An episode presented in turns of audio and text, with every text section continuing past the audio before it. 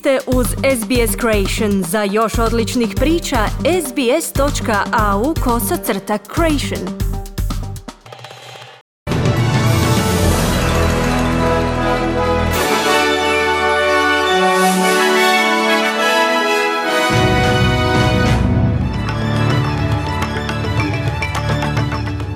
Savezni ministar energetike kazao je da glavni operater tržišta energije u Australiji dobija više ovlasti za skladištenje plina za buduće nedostatke u opskrbi, osobite u vrijeme kada cijene energije rastu.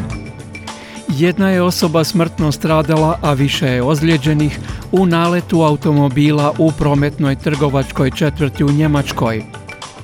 Glavni tajnik Ujedinjenih naroda Antonio Guterres upozorava da bi učinci rata u Ukrajini mogli povećati broj ljudi koji se suočavaju s teškim nedostatkom hrane za čak 47 milijuna stanovnika diljem svijeta tijekom ove 2022. godine.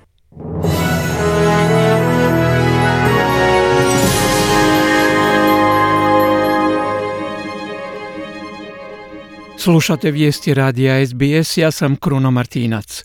Savezni ministar energetike Chris Bowen kaže da će glavni operator tržišta energije u Australiji dobiti više ovlasti za skladištenje plina za buduće nedostatke u opskrbi, osobito u vrijeme rasta cijena električne energije. Ministar Bowen je nakon jučerašnjeg sastanka s ministrima energetike saveznih država i teritorija kazao da su se dogovorili oko 11 točaka djelovanja, uključujući razvoj plana osiguranja stabilne opskrbe električnom energijom koje će se usredotočiti na obnovljivu energiju i skladištenje, a ne na ugljen. Odbor za energetsku sigurnost dobio je zadatak da izradi plan koji će ministrima biti predstavljen na sljedećoj sjednici u srpnju. Ministar Bowen je odbacio zabrinutost da bi nestanci energije mogli postati češći s prijelazom na obnovljive izvore energije. No, no, I don't accept that as inevitable. What I do accept is that is, that is a result if you get it wrong. Ne prihvaćam to kao neizbježno. Ono što prihvaćam je ovo kao rezultat, rezultat lošeg planiranja prethodne vlade koja nije vidjela prilike za prijelaz. Nisam vidio prilike za uvođenje obnovljivih izvora energije jer ovu transformaciju morate napraviti kako treba. Stoga ne vjerujem da ćemo imati krizu kakvu smo imali tijekom prošloga tjedna. To nije rezultat prelaska na obnovljive obnovljive izvore energije, to je rezultat lošeg planiranja i loše politike, kazao je ministar Bowen.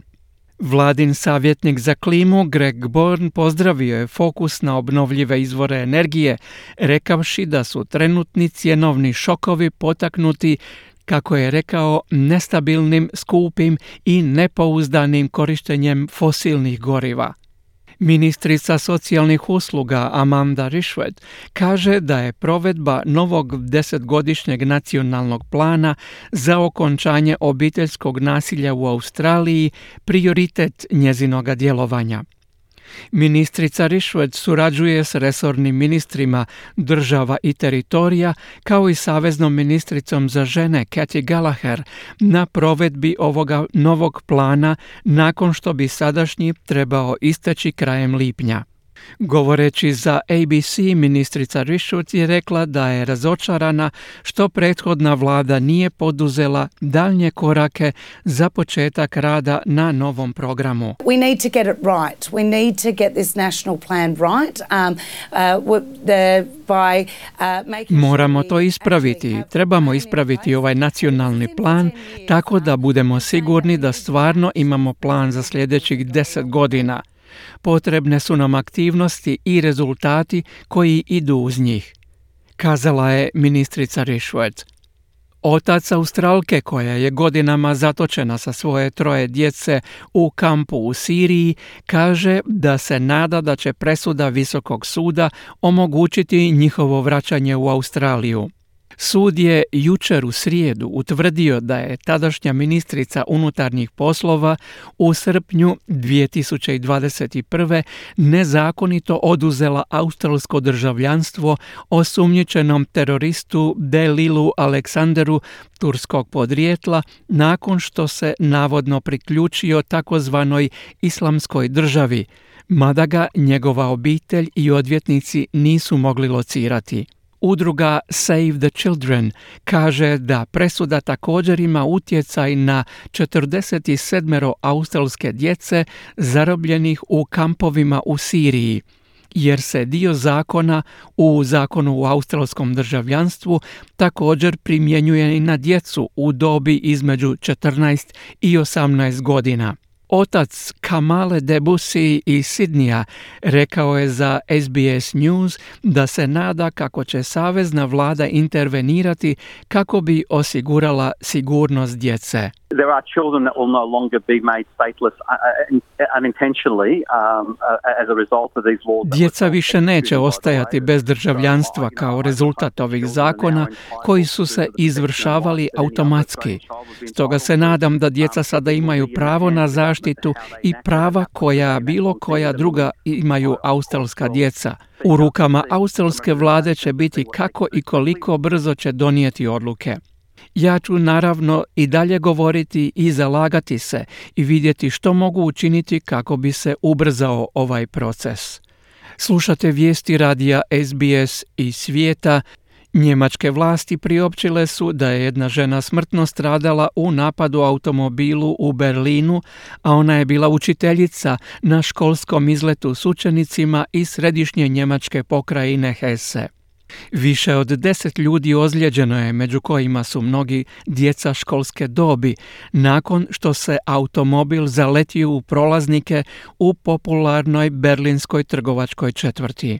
Vozača 29-godišnjeg Njemca armenskog podrijetla koji živi u Berlinu zadržali su najprije prolaznici, a ubrzo nakon napada i uhićen. Motiv napada još nije priopćen.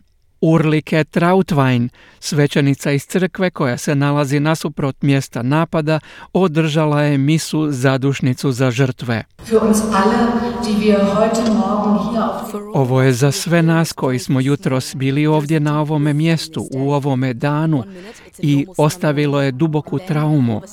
Jednu minutu je normalno ljetno jutro, a onda odjednom sve je gotovo i naši su životi zamračeni zbog nasilja i to brutalnog nasilja koje je ušlo u živote bespomoćnih ljudi na njihovim različitim putovanjima.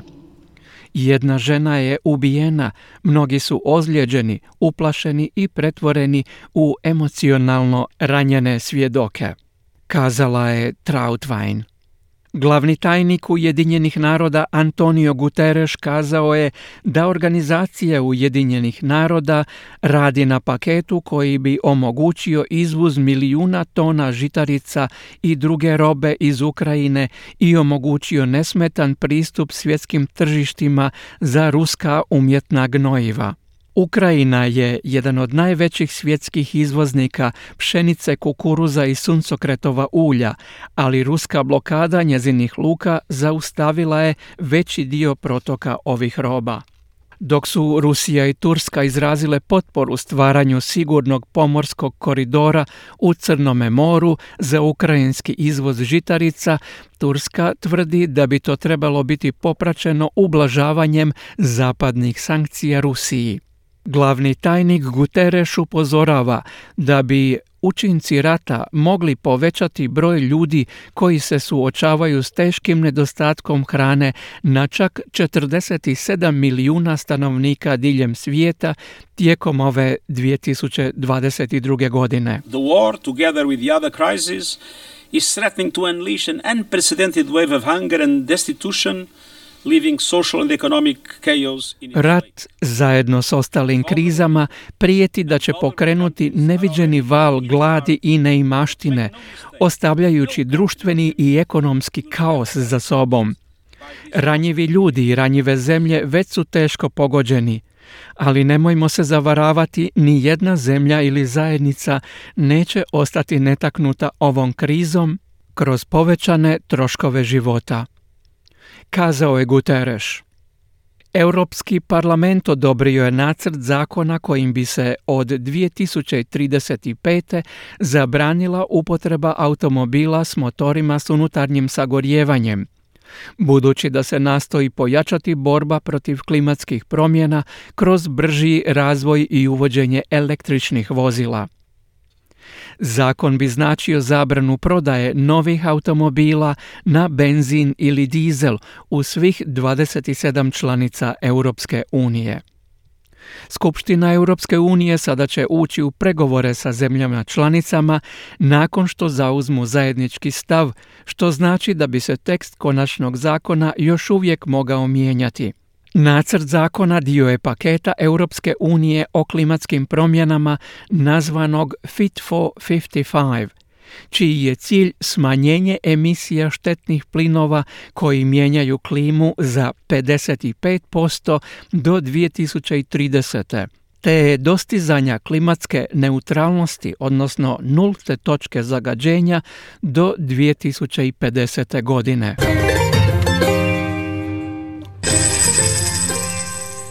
Danas australski dolar vrijedi 0,71 američki dolar, 0,67 eura, 0,57 britanskih funti te 5,1 hrvatsku kunu.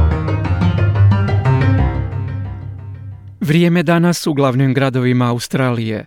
Sydney sunčano s najvišom temperaturom do 16 stupnjeva, Melbourne oblačno i pljuskovi 13, Brisbane sunčano 18, Perth oblačno s ponekim pljuskom 23, Adelaide oblačno 15, Hobart oblačno 10, Canberra djelomična naoblaka 11, Darwin sunčano i 33 stupnja Celzijeva.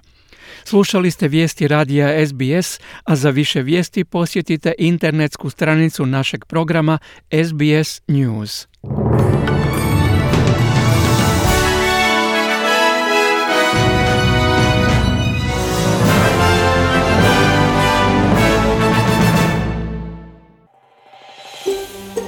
Želite čuti još ovakvih tema? Slušajte nas na Apple Podcast, Google Podcast, Spotify ili gdje god vi nalazite podcaste.